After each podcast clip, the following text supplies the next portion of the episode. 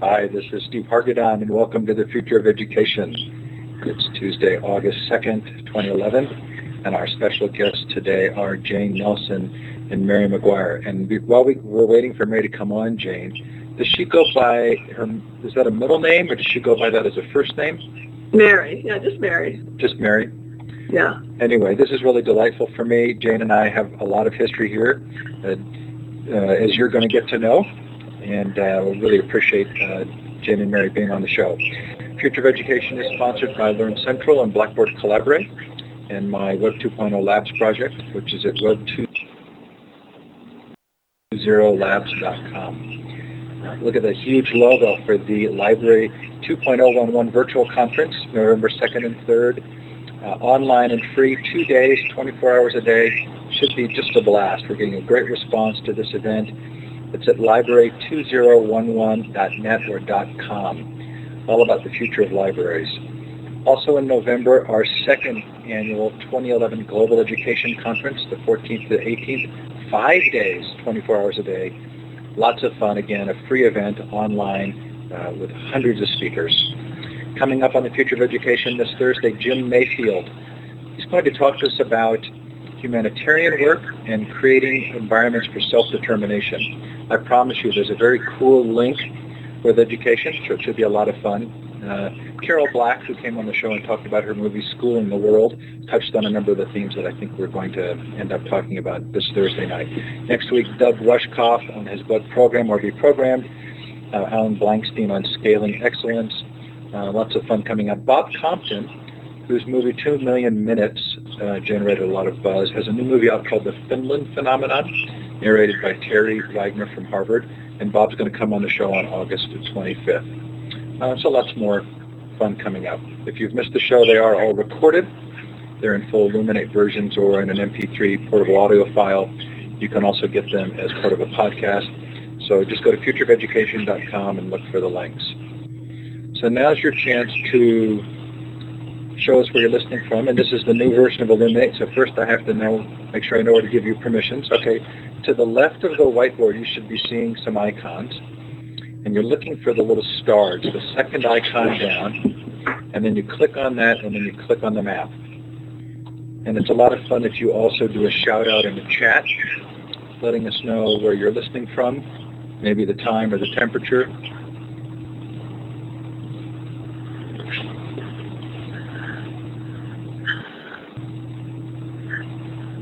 Cottonwood, Arizona. Looks like we have a North America. Oh, well, I'm hoping that's South America. We certainly seem to have a Western Hemisphere crowd tonight.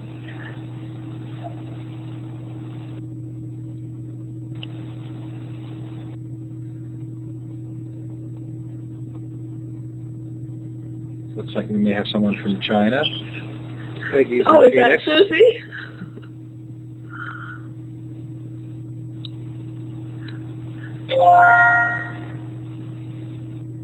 So I'm hoping that that wonderful noise is maybe Mary. Are you there, Mary? Yes, I am. Finally, thank you. Hooray! Yay!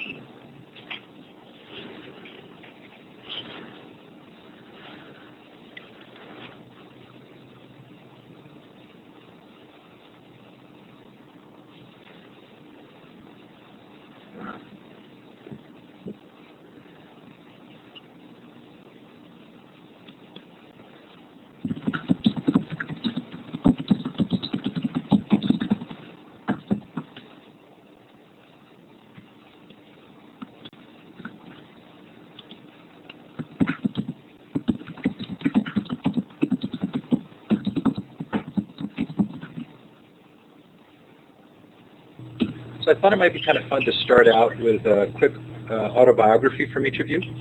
Uh, this is a very fun event for me because Jane and I go way back. So Mary, why don't we start with you? And would you let us know a little bit about yourself? Sure. My name is Mary Gemman Maguire, and I've been working with children and families for about 40 years, primarily in the nonprofit sector, uh, with schools um, at various stages in my career, particularly two level five schools. So my specialty is working with kids with severe emotional and behavioral challenges. And I've been involved with Adlerian psychology since about 1975.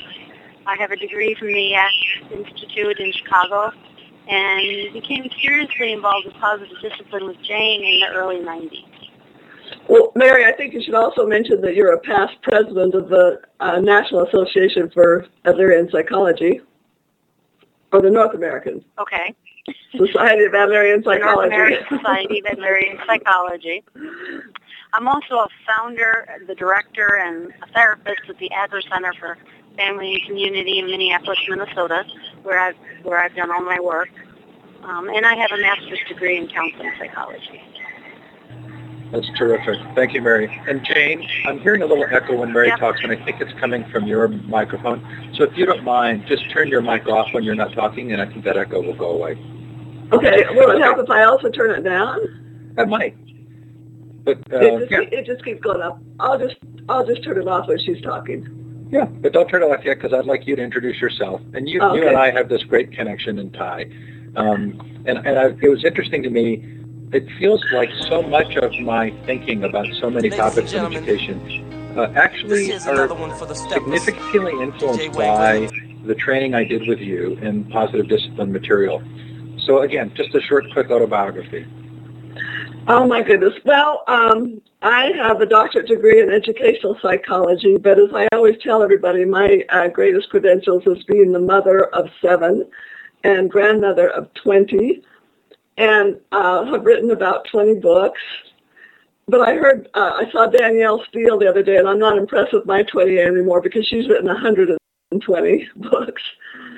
And um, and now just really pleased uh, to be a part of the Positive Discipline Association, which is a nonprofit organization which now handles all the training in uh, positive discipline to certify people. And we now have trainers all over the world. In fact, I think that the person from China, Susie, I hope that she was she was going to try and be on. Uh, and we have people in uh, Mexico and Colombia and New Zealand, uh, Iceland, and uh, Paris. So we're uh, spreading out all over the world now. So I wonder, Jane, does my training 20 years ago still qualify me to describe myself as positive discipline trained? Yes, and, as certified, and we wish you would come back. We miss you.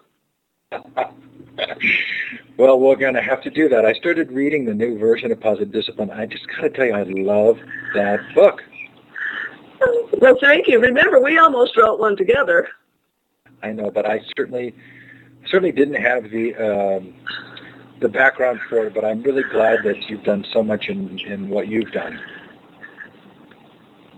Hey, so I want to move on because tonight's fun for me. And Jan, again, I'm going to ask you to turn your mic off when you're not talking, just because I can hear a little bit of echo. Uh, I want to tie some threads together today that feel very significant to me, and we've talked a lot about them in, in the interview series. Um, first, I want to cover the Adler, have you cover um, the Adlerian principles and their impact on the family and the classroom. And then I'm hoping to look at sort of the broader scope of rising equality and democracy in the world, um, including in education, and then to think about the implications of Adlerian thought with regard to them. Uh, the dialogue right now on education reform is enormously caustic, and it feels uh, like it needs an injection of wisdom. So I'm hoping that uh, that's what you both bring tonight. So, uh, Mary, who was Alfred Adler? Who was Alfred Adler? Well, most people think about Freud, Adler, and Jung as the trio that started the current field of psychology. And Adler and Jung had a disagreement with Freud, a couple disagreements with Freud, and moved off and started their own school of psychology. So they started in the early 1900s to talk about people and, and how they operate and why we are who we are and you've developed into what is typically called Adlerian psychology, although um, it was mistranslated early in the in the beginning of the school and is often uh, in print called individual psychology. But um, that's who Adler was. So Jane, why don't we hear more about Adler? I mean, I think pretty much everybody knows the name Freud and the name Jung. Why don't people know the name Adler? Oh, and you got to turn your mic back on. Thanks. Sorry I made you do that. I think it's because Adler and most of his followers are more doers than writers and researchers, and we we're just so busy out there talking about equality because Adler was way before his time in talking about equality. He really believed that all races of people, men, women, uh, that even children should be treated with equal dignity and respect. And uh, which was not easy for him to do because he was living in Austria during the Nazi reign and and actually had to leave the country uh, so that he could talk about his work and came to the United States and actually died the year I was born in 1937. But he was uh, very much talking about this equality and how we are all social beings, whereas Adler's, I mean, Freud's uh, main emphasis that were was on sexual beings, and Adler talked about us being social beings, and that uh, cooperation is the ironclad rule law of social living. And so talking this about the importance of um, what he called Gemeinschaftsgefühl, which has been translated as social consciousness or social interest or social feeling. He just felt that that was very important uh, for society to be successful and for people to be mentally healthy. He thought the measure of mental health was people's uh, amount of social interest, concern for their fellow man. So that seems. Mary, so... Oh, go ahead just wanted to know if Mary wanted to add anything to that. Well, an example that's really um, very concrete of Adler's view of people being equal and being able to contribute in different ways are the organizations which Jane mentioned. And if you join the National Association of Social Workers or the American Psychological Association, similar organizations, there's all kinds of criteria and you can't join as a full member if you're not licensed and degreed and et cetera, et cetera. Um, the society, the North American Society of Adlerian Psychology is open to everyone. Everyone's an equal member. So our members include psychiatrists, parent educators, parents, teachers, um, people who are from the business community who just have an interest in psychology. And there's no hierarchy within the organization. Everyone is welcome. Everyone's equal. And the idea is that everyone has something to contribute. So if you go to a workshop or a conference, you're likely going to get a very mixed group of people talking about the issues, not isolated by degree or level of experience. And I find that to be very rich. So I don't know if Selena, you were meaning to raise your hand. If you are, we're going to wait to do that for the Q&A. But you're certainly welcome to put a comment or a question in the chat right now. So Jane, uh, this is so interesting to me because, uh, again, I see so much of my own beliefs reflected in the descriptions that you just gave. Uh, and I also feel as though if we were to look kind of pragmatically at educational practices, that Adler probably has had more impact than Freud or Jung. So could you describe some things that you see in education that you think are directly from uh, Adler? Well, I do think that there seems to be this running conflict actually more between an Adlerian philosophy and a behavioristic philosophy. You know, the behaviorism is all based on punishment, reward, and all this external motivation. And uh, the, the Adlerian concept, we really believe in encouragement more and in uh, inner locus of control, really trying to help students and when parenting children do the right thing when no one's looking. And so we're trying to be more influential in the schools in having children have a voice, having them be involved in uh, class meetings, for example. Whenever there's a problem, it goes on the agenda.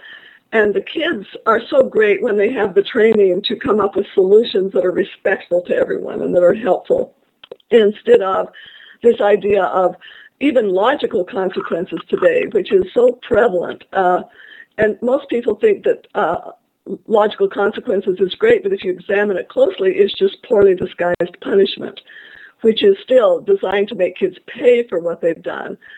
And uh, in the Adlerian philosophy, we're really trying to move toward helping children learn from what they've done in a safe environment where mistakes are opportunities to learn and they're always treated with dignity and respect. So, Jane, this is part of a larger story, and I'm going to tell it the way I see it, and then hopefully you'll correct me or improve on it. But this this story of a growing uh, uh, worldwide sense of democracy or equality um, that at least in North America we, we've seen quite a bit with regard to the family and sort of changing relationships and structures in the family. Um, you, do you feel comfortable giving sort of a quick overview of how that dynamic has changed and what its implications are and how Adlerian principles make a difference there?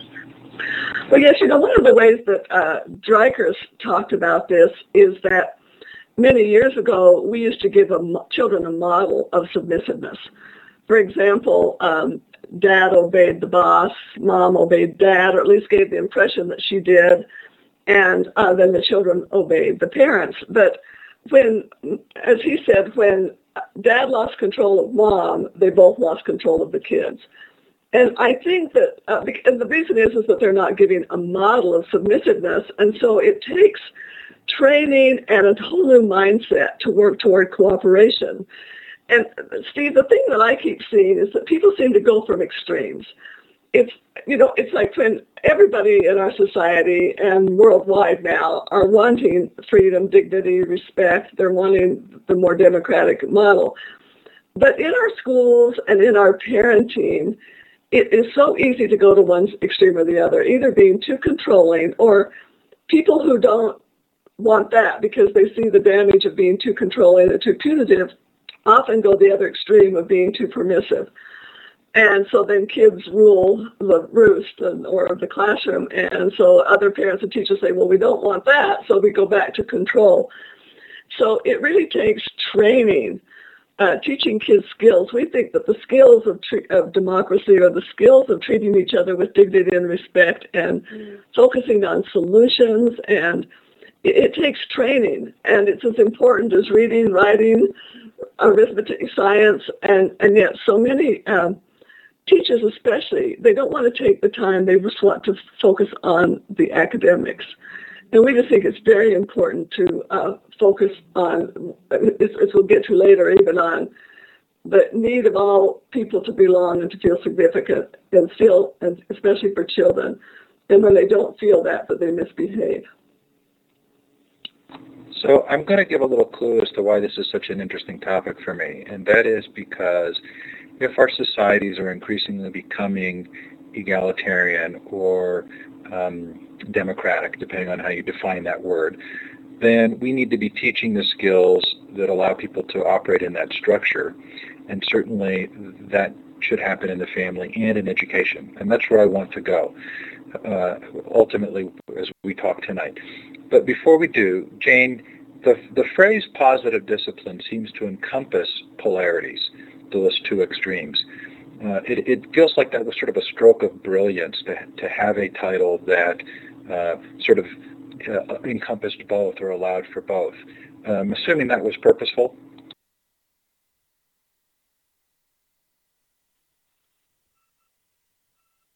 Jane, I'm sorry, you've got to turn your mic back on. Oh, okay, all right Do you know, the thing that I noticed is that people really wanted to talk about discipline. How do I discipline my child? How do I discipline?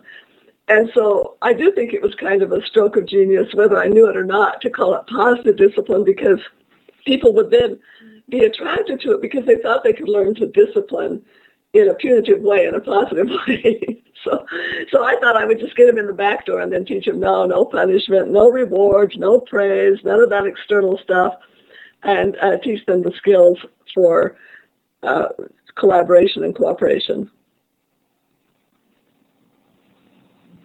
So Peggy made a comment in the chat that I was assuming the word discipline is a negative term. And I think what's interesting to me is that um, it feels as though we're kind of cognitively wired to kind of swing to one of the two extremes. We certainly see that in a lot of uh, uh, political debate and that we need coaching to kind of balance those ideas that maybe exist as uh, what I'm calling polarities. So um, Mary, do you want to talk a little bit about uh, sort of how you've seen the development of Adlerian thought in practical application in schools? I didn't hear part of what you said. Adlerian thought, what? Oh, in practical application in schools? Oh, in practical application in schools. Yeah, as Jane's been saying, it's teaching children lifelong skills um, from the very beginning. And I think often what we do with kids, especially in schools, is we want them to sit down, shut up, and do what I tell you today. But when you get out in the workplace, I want you to think for yourself. I want you to be independent. I want you to be creative. And it doesn't really work that way.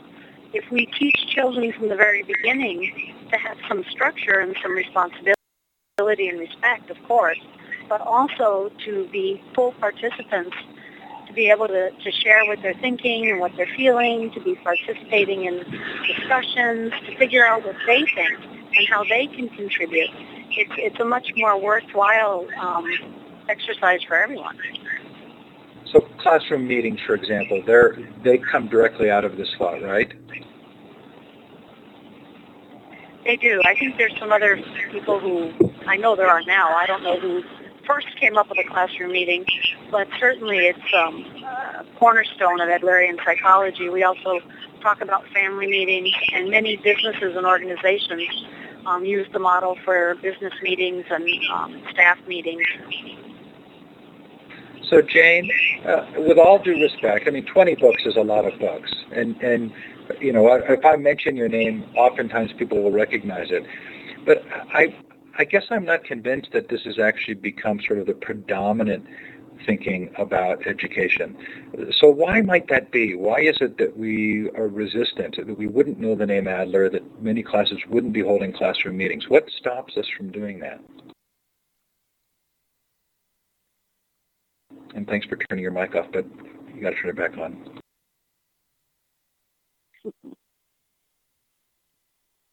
Off. Are you there?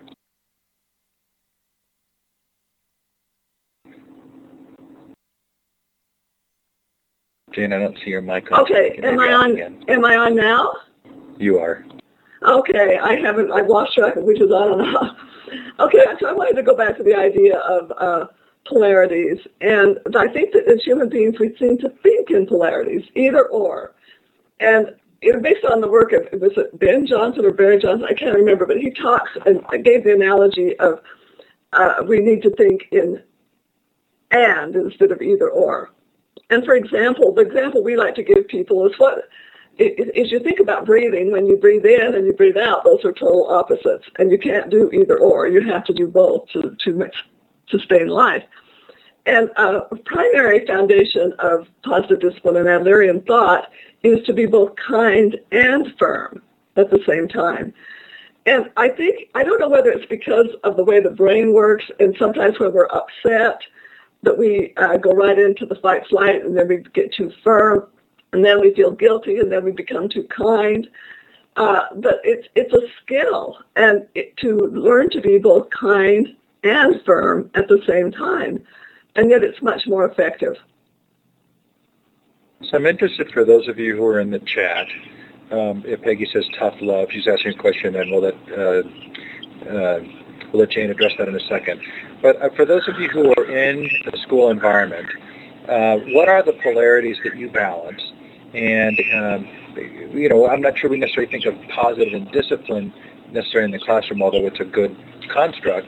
But is it structure and engagement, or, or what are the polarities that you end up balancing in the classroom? And while we're looking for answers in the chat, Jane, do you want to uh, answer Peggy's question about does tough love have a place in positive discipline? Well, I think that tough love is a great example of polarities. And I think that sometimes uh, kids go into misbehaving or because they've been pampered. Let me just say this. Let me go back and give a foundation for this. Adler used to say that children had three main problems in life. They were either uh, pampered or they were neglected or they were handicapped at a time when handicapped was still not politically incorrect. But he said, and the biggest problem with being handicapped is not the handicap itself, but that children are either pampered or neglected because of the handicap.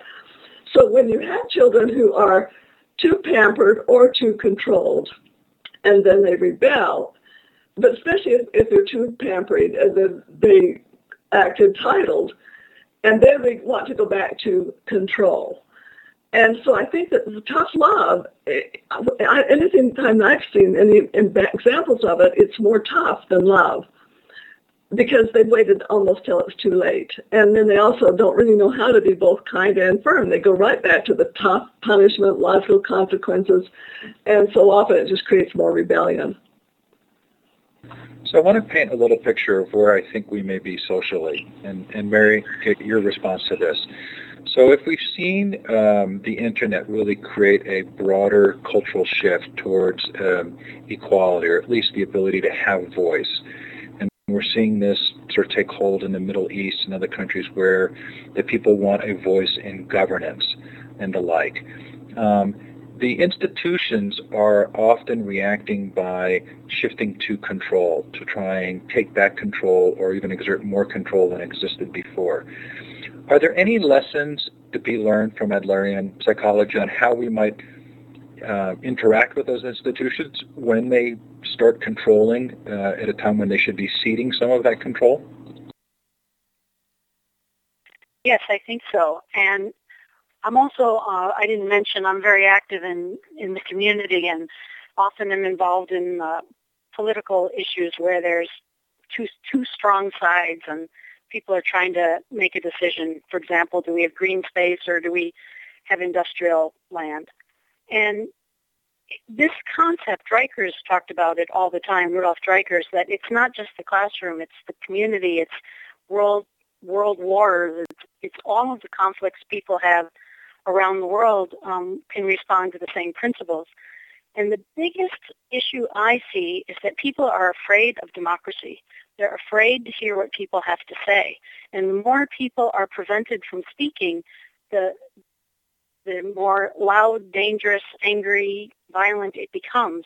We had an incident a number of years ago here with the school board where they made a decision that the community was very upset about, and their response was to hold meetings um, to which the public were not allowed, which I think was also against the law, but in any case, it just made people more angry, and they showed up anyway and knocked down doors and etc. But if you can set up an atmosphere whether it be a classroom meeting or a community meeting or whatever, where people can speak and all be heard. Uh, positive discipline talks about separate realities. And that concept that we don't all have to see things the same way because we won't, and we don't all have to think the same way, but we can listen to each other, respect each other's points of view, and then come to a solution. And usually the solution is somewhere in the middle. It's not usually either side winning.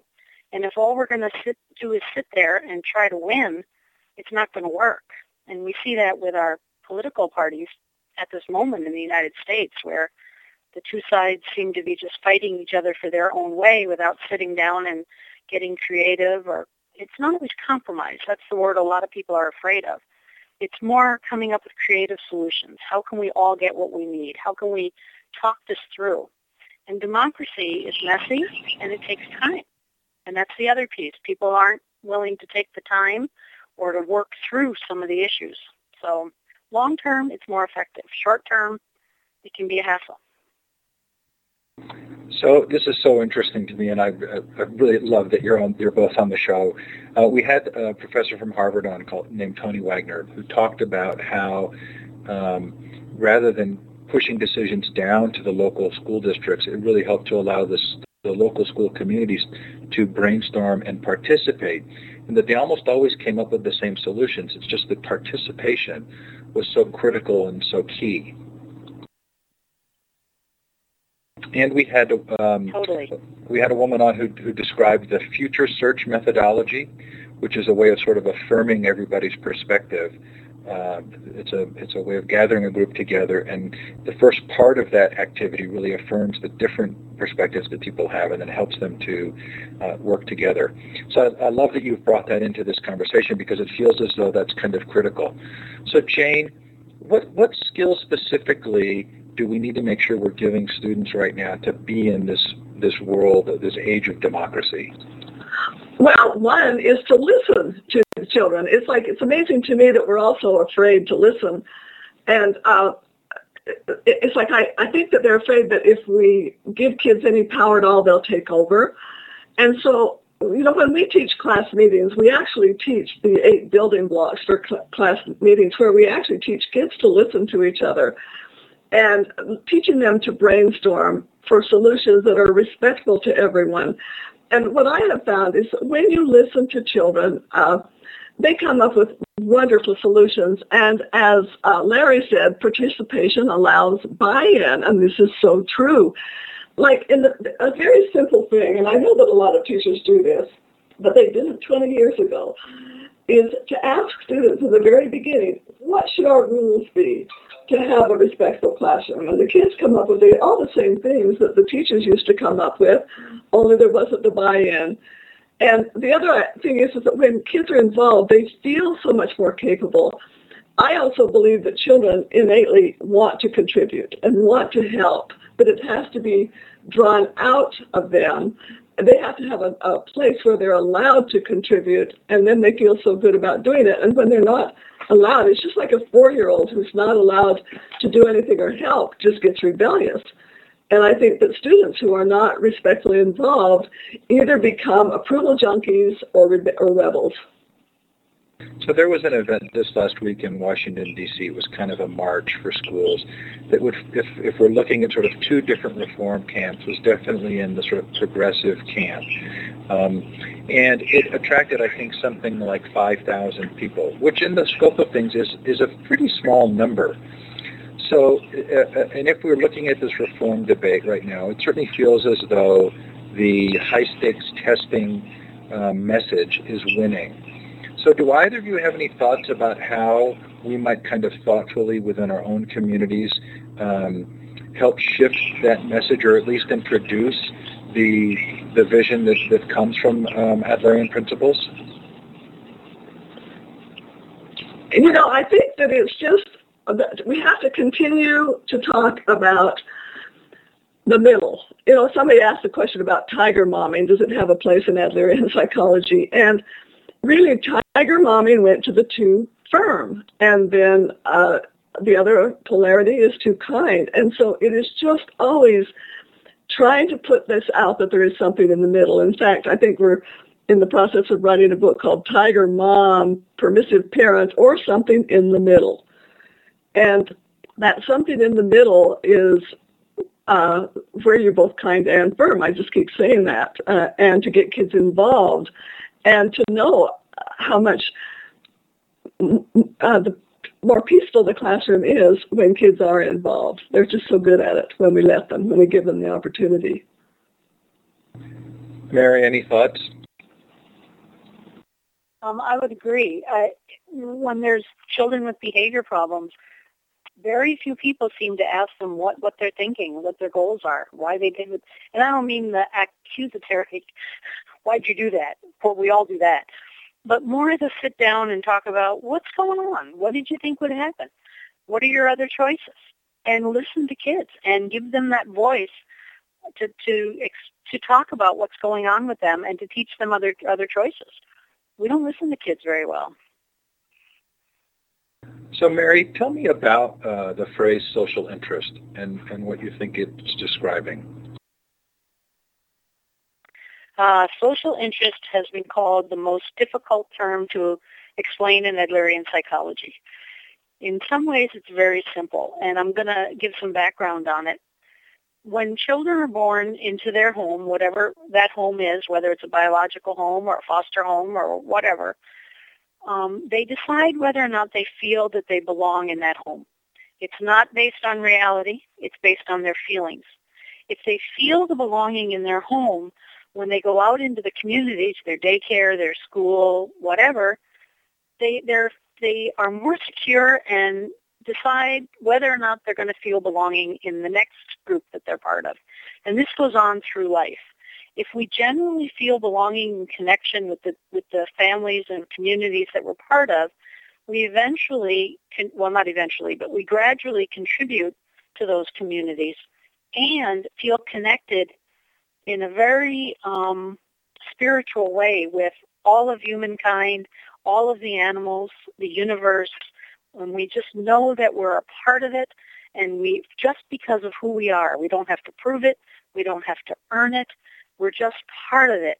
And we also feel a responsibility to contribute and to make things better and more whole. That's social interest, the giving back and the feeling connected.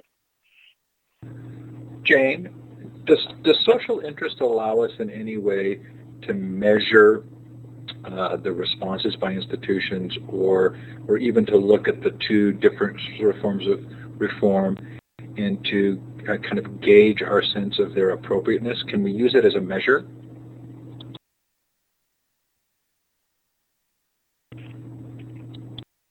We've lost your mic again, so I think you have to turn it back on. Okay. I was busy uh, finding the eight building blocks that somebody had asked about, um, and so I don't. I didn't hear the question. I'm sorry. That's okay. So I'm wondering if social interest could actually be a way for us to measure uh, when we think about proposals or school environments or even the reform movements. Can, could we actually use social interest as a form of measuring when we look at uh, how something's being done, determine is it actually promoting social interest or not? I wish we would. Uh, to me, it would be the solution to all the world's problems. It's like uh, social interest really is a concern for your fellow man, for your community, and not only a, a concern, but a willingness to act in the in the interest of everyone, not just uh, special interests or selfishness, but is really willing to act in a way that is that meets the needs of everyone. And so, yes, I think that it would be, you know, when we, in our class meetings, we have what we call the, the four R's of, uh, what used to be called of solutions. It's the four R's of solutions, and it needs to be related to the problem, respectful, reasonable, and helpful. So it's actually the three R's and an H. And just think what it would be like if we asked that question, is this solution respectful, related, reasonable, and helpful to everyone concerned? Okay, so we're at the place where we would sort of switch the Q&A here. As you can see, Jane, uh, I, am so delighted you sent me that presentation, but we often get so caught in the conversation we don't even get to it. Um, so let's shift to a little bit of Q&A here. Uh, I, for one, um, love your work, and again, I, am you know, just going to sort of make that clear here. Um, but if you want to put some links into uh, books specifically about uh, the classroom that you've uh, written, um, feel free to do that. Peggy's been very good about putting links into your positive discipline um, your positive discipline site. And Mary as well, if there are any links you'd like to put in, feel free to put them in the chat. Okay, so... Uh, did, did, you see that I put in the chat that, that what is, that is is the eight building blocks for what we teach uh, kids uh, about class meetings? And one of the first ones is that they form in a circle so that that is even taking the position of respect where everybody can see into each other's eyes. And uh, this is from the book uh, Positive Discipline and Positive Discipline in the Classroom, where we go into all detail, a lot of detail about a democratic classroom and, and how to set up class meetings. So Jane, you may not have hit the enter key because I don't see that link yet, but I see that you still are typing in there. So oh, um, and I have to hit enter. there you go. There you go. Okay, so it looks like we have a question. Um, uh, Susanna wondered uh, how do we? How do you involve teens? Well, it just so happens well, that we've written a love to be involved. Am I? Uh, can you? Let's let's let Mary go ahead, and then Jim, we'll let you follow up. Teens love to be involved, but they're going to fight it initially, and I think it's usually because they don't believe the person, the teacher or the parent. We'll talk about teacher means it. So if you circle up a bunch of teenagers and say, we'd like your opinion on how this school could be run better, at first they're not going to believe you because typically nobody's ever asked them before or they've given their opinion and it hasn't been valued or not that everything they say needs to be implemented, but none of it's been implemented. And so they're going to test you for a while and, and, and see if you really mean it. But if you really mean it, um, they they love to be engaged and to be part of the problem, uh, part of solving the problem and coming up with solutions. And the other key is let them work out the solutions. So if they say, um, I worked with a school group one time, they wanted a new basketball court outside the school. And we said, great, start with a budget. Figure out who makes the decision. You don't just go get them the basketball court. Let them figure out how to get the basketball court.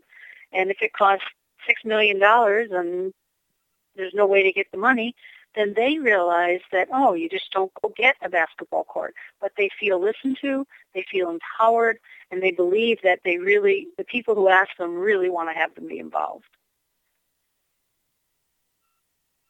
Jane, did you want to follow up on that? Well, what I would add to that is that when we have controlled children from the time they're two do this, and you know, when parents say to me, my child won't listen, what they mean is my child won't obey. And so they are always trying to get their children to obey and to do what they're supposed to do. Parents talk too much. They tell kids what happened, what caused it to happen, how they should feel about it. And then when they're teenagers, these kids, I they, they I think it's healthy that they're rebelling. They're saying, you know, we're not going to put up with this anymore. And so Mary's right, though, that if all of a sudden we start saying, okay, now we're willing to listen and involve you, they're not. It's going to take a while to trust.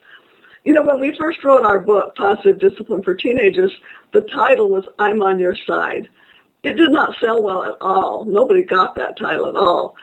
Uh, and it just came from a story from a father who was yelling at his son. And finally, he remembered what we had taught about make sure the message of get, the love gets through. And he just stopped and said, son, do you know that I'm on your side? And his son just started to cry and said, how would I know that? And so I think that we sometimes have to say, look, I am sorry. We've been in a power struggle. I can see how I contributed to that. I have not been respectful of you. I want to change. I want to be respectful of you. I know that you have so much to offer, and uh, can we start over and then really do it? So we've talked about a number of the different forms uh, that education is taking now, and, and some of the uh, activities that um, might be even described as disruptive. Homeschooling, chartered schools, other kinds of schools. Uh, we had a gentleman named Jerry Mintz on the show, and he talked about democratic schools. And um, and I went to try and find the one that was in the Sacramento area, and it turned out to, uh, maybe to have closed or, or been gone. Mary, are there particular school systems or thoughts around schooling that you feel really um, follow Adlerian principles well? Well, we're starting to, I don't know what the word is, but certify something, uh, positive discipline schools around the country. There aren't very many, and I haven't been involved in that process, but what happens fairly often, I worked with one school in Minneapolis, but then the principal changes and the philosophy changes. So it's hard to find schools where there's a consistent over time uh, implementation as a democratic school or a positive discipline school. Montessori schools schools are very compatible with um, positive discipline and Adlerian psychology, and they tend to um, be more consistent over time. I don't know if they'd call themselves democratic, but the principles are very similar. So it's difficult. I also uh, worked with a site-based managed school for a while where the classrooms were democratic, the school was democratic, but again, the politics changed and the district changed and they no longer use site-based management. So I've seen it be very successful, but I haven't seen very many long-term examples.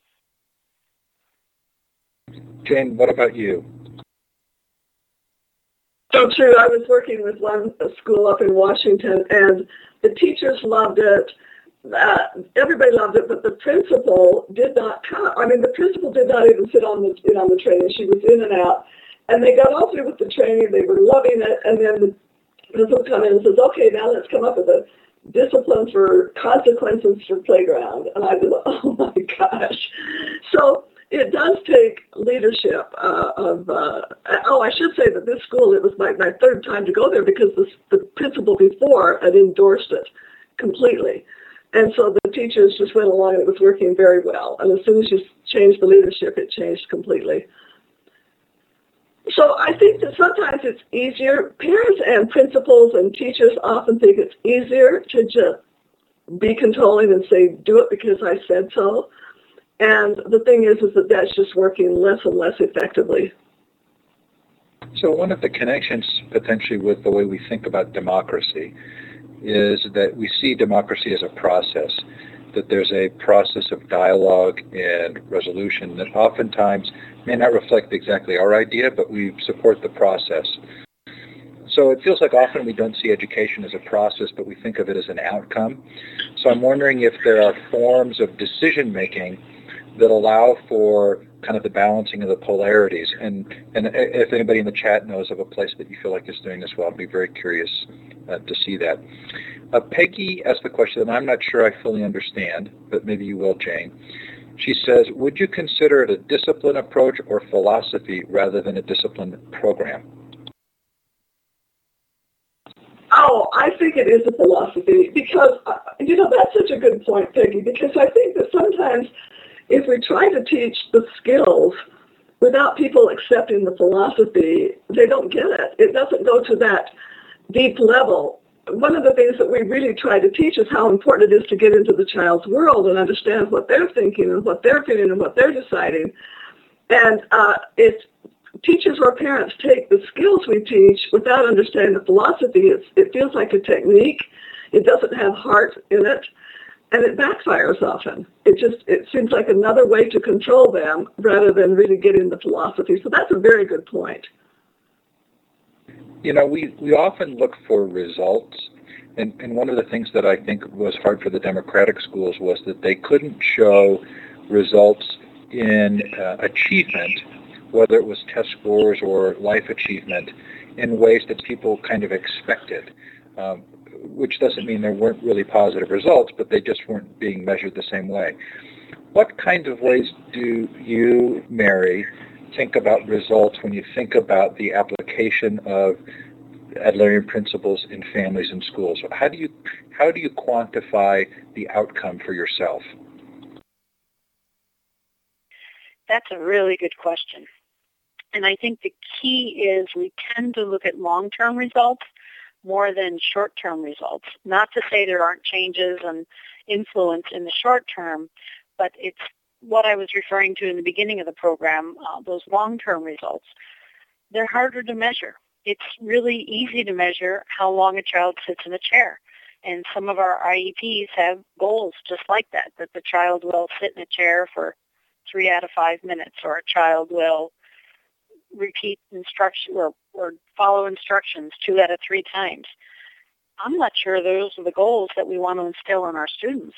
Uh, how do we measure creative thinking and uh, collaborative problem solving and long-term uh, success with relationships and, and work?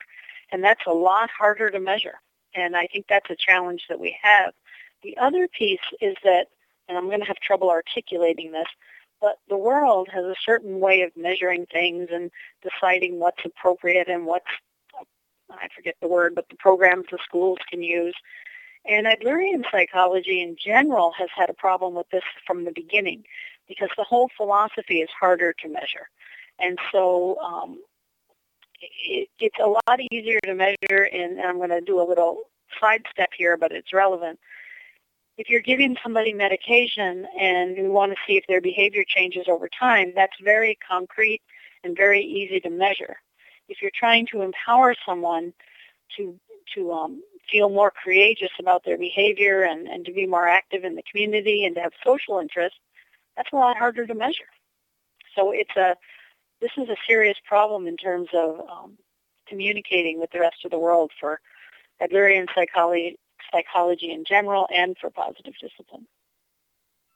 We've talked a lot on the show about how difficult it is for an educator to do something in the classroom when their own work environment doesn't reflect those same principles. You know, the idea that it would be hard to, to teach in a 21st century kind of environment if your own work environment isn't 21st century. If we substitute the phrase, uh, you know, more democratic or more Adlerian, um, Jane, have you seen schools where they started working first with the faculty and then allowing for it to spread to the students as a natural extension? Well, but I think that first the point that you make is so true is often we don't walk the talk as parents. You know, that old idea is do what I say, not what I do. And I think that the same is true in schools. And if you if you do have um, a, a principal who's being very controlling and not collaborating with the teachers, why would the teachers then collaborate with their students? On the other hand, we have had principals who used the class meeting process in their faculty meetings where they really started with compliments so that everybody was looking for the good and verbalizing it. And then they had, uh, when they had problems, they would put them on the agenda and brainstorm for solutions and pick the ones. So yes, I do think that modeling is the best teacher, example is the best teacher. And I think that's a big part that's missing. Okay, the so other we part that go ahead, relates to that is is the difficulty of democracy. And if we struggle with it ourselves, then we have a little more understanding of the kids and how they're struggling and the time that it takes and the process element. So walking the talk is critical. Yeah, I, we're not going to have time tonight, but I am having this sort of very interesting thought process now about uh, our ability to support democratic principles in schools, knowing that they may not often always decide on the same practices that we would, but that allowing them to make that decision is more likely to lead to opportunities for the kinds of change that we're talking about. Um, we've got, uh, we're really at the top of the hour and should finish. We started a couple of minutes late. Uh, Jane and Mary, if I allow for one or two more questions, are you okay with that? Sure.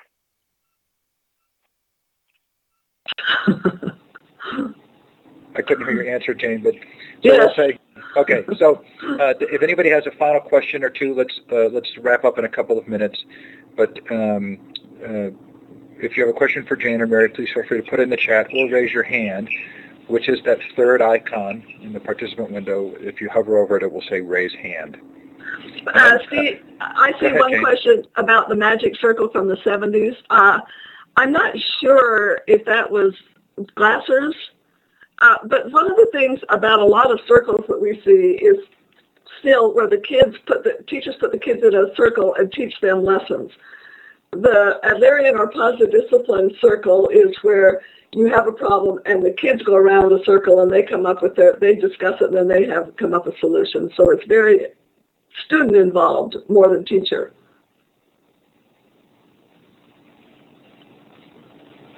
Okay, so uh, so as a final wrap up, uh, Mary, I'll ask you first, and then we'll ask Jane. Um, are, are there any books or things or people that you think we should be following that relate specifically to this discussion of Adlerian principles related to the classroom and then related to teaching skills of a more democratic world? Um, you asked about books. I couldn't hear you. Well, of Oh. course, the positive discipline books. um, Rudolf Dreikurs' Children the Challenge is still one of the best books about um, parents and teachers working with children that, that's out there, I think. And Well, he talks Mary- a little more about democracy. Yep.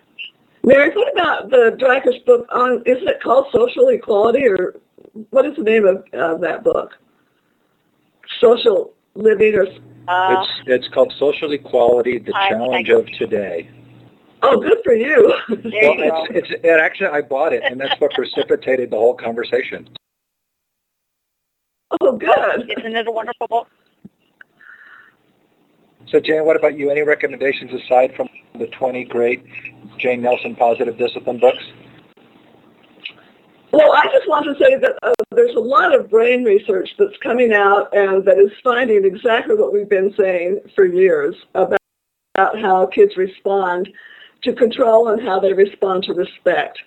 Uh, even the uh, Dweck, uh, Carol Dweck's work on why praise isn't really a good idea, which is, you know, we've been taught so much about how important it is to praise kids and how in the long term it really is not the best thing to do to help them feel confident and be risk takers. Uh, and so the brain research is interesting, except that we sit back and say, well, we knew that already. So, Carol came on the show, and that was brilliant. Uh, her book's called Mindset, and uh, I really enjoyed that. And in fact, there's a new book out, um, brand new. Uh, I'm trying to remember the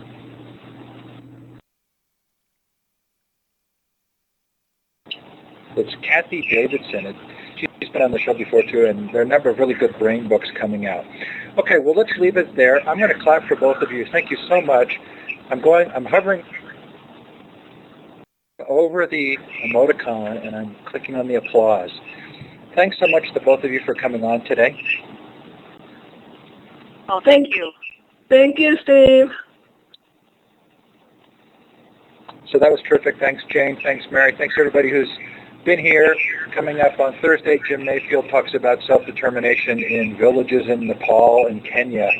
And you'll be, I think you'll be surprised, maybe not, by the great connections with education and how we allow communities to create their own educational solutions. Um, Doug Rushkoff next week, again back on the show, and Alan Blankstein on scaling excellence. Thanks, everybody. Thanks, Jane and Mary. Have a great night or day, depending on where you are.